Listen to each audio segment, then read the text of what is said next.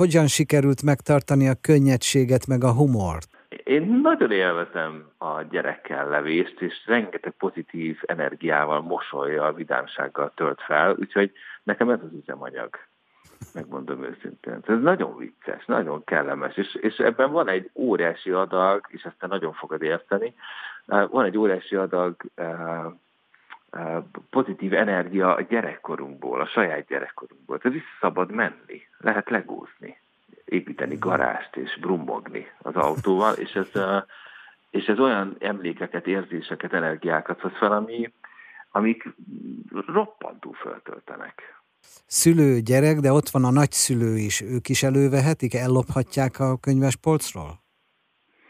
Én igen, én azt hiszem, hogy igen. Egyrészt nekik, a, a nagyszülőknek ez egy érdekes olvasmány lehet a, a, a tekintetben, hogy vajon a mai modern szülők 30 40 környékén, 20 és 40 környékén, mi hogyan gondolkodnak erről? Vagy hogy, hogy van -e, azért ez egy domináns megközelítés, egyre dominánsabb megközelítés, ami ebben a könyvben teret kapott.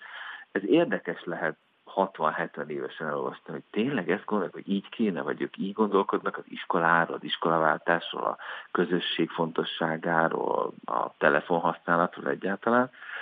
Szóval nekik ilyen tekintetben is, és egyébként meg akik ezt fontosnak tartják, hogy egyetértenek hasonló megközelítésekkel nagymamaként, nagypapaként, azoknak meg egy jó lehetőség arra, hogy hogyha megveszik a könyvet és tetszik, akkor a gyerekei kezébe nyomják, akik mondjuk éppen most készülnek a gyermekvállalásra. Nem biztos, hogy a történet érdekel, hanem inkább az, hogy az opera énekes és a coach, aki vállalatvezetőkkel is foglalkozik például, milyen közös skilleket használ? Van-e egy közös halmaz a kettő között? Hát egy, e, e, sok, sok erős közös metszet van. Az egyik például az önreflexió, tehát hogy, e, hogy egy opera énekes abból tud táplálkozni, hogy saját magán átengedi Mozartot, Bachot és nagy művészeket és szerzőket, és, és azt interpretálja.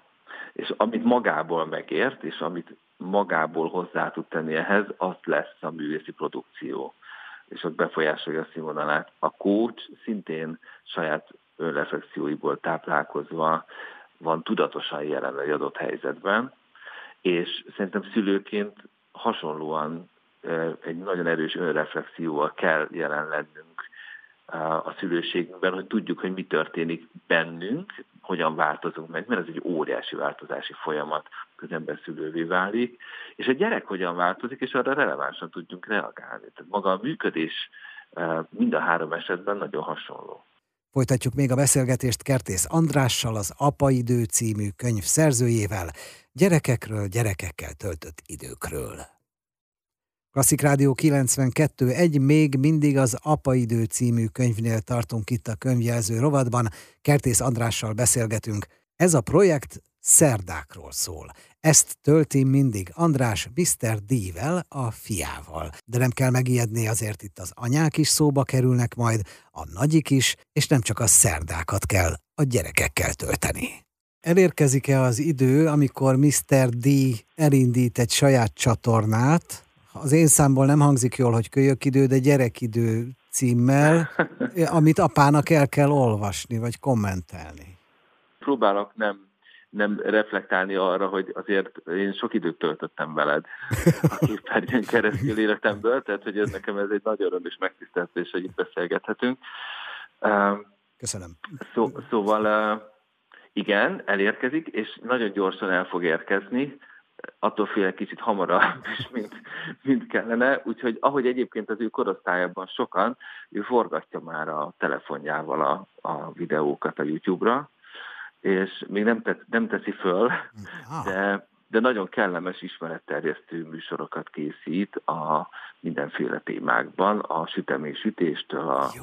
nem tudom még, és bemutatja a kulturális kincseinket, amire én roppant büszke vagyok. Egyébként nagyon örülök neki, hogy ezt teszi, de hogyha ezt élesben kitenné a, a világhálóra, akkor biztos, hogy én is, mint minden szülő megrettennék, és elkezdenék gondolkodni, hogy mit tettem a gyerekemmel. Közeledik a karácsony, ajándéknak jó-e a könyv? A kérdés arról szól, hogy ugye nem sértődik meg egyik szülő sem, ha megkapja a társától, mert nem azért kapja, hogy valamit kiigazítson, vagy javítson. Ez egy inspiráció arra, hogy beszélgessünk ezekről a dolgokról. És ad egyfajta megközelítés, amin keresztül el lehet indulni. Ha esetleg nem találjuk, hogy akkor hogyan beszéljünk erről. Vallás, hit, játszótér, apával töltött idő, stb. stb. Tehát, hogy ez, szerintem ez egy, ez egy nagyon, nagyon kellemes beszélgetésekben torkolhat egy-egy fejezetnek az elolvasása, akár közösen megbeszélése. Te olvastad azt a részt, amikor ilyen érdekes, hogy mi is ezzel néztünk szembe. Én pont az elmúlt hónapokban azon gondolkodtam, hogy. Tehát, hogy ez egy, ez egy kiváló karácsonyajándék anyának is, és apának is, mindenfajta célzás nélkül. Amiről írsz, van-e szerepe az edukációban? honvédelmi oktatás, nem, nem akarok semmit. Tehát annyi minden van, amit kéne beszélni. Ez egy tanulható dolog? Erről lehetne beszélni az ifjúsággal? Igen, lehetne is, kellene és kell is. Bennem nem titkolt szándék, hogy ha, ha már felfedezek valamit magamban, magam körül, ha már meg tudok valamit fogalmazni, amiről azt gondolom, hogy fontos legalább nekem, akkor az érdemes megosztani másokkal, hát a nekik is az, hát a nekik is segítség. És azt gondolom, hogy sok olyan téma van a, a modern szülőség, apaság, anyaság kérdéskörében, ami, amiről igenis sokkal többet kellene beszélnünk. Nagy elhallgatások vannak, nagy útkeresések vannak, és, és én ezt tudom, mert nagyon sok szülővel beszélgettem a játszótereken az elmúlt években, és hallom, hogy milyen milyen kérdéseket tesznek fel maguknak és egymásnak az emberek.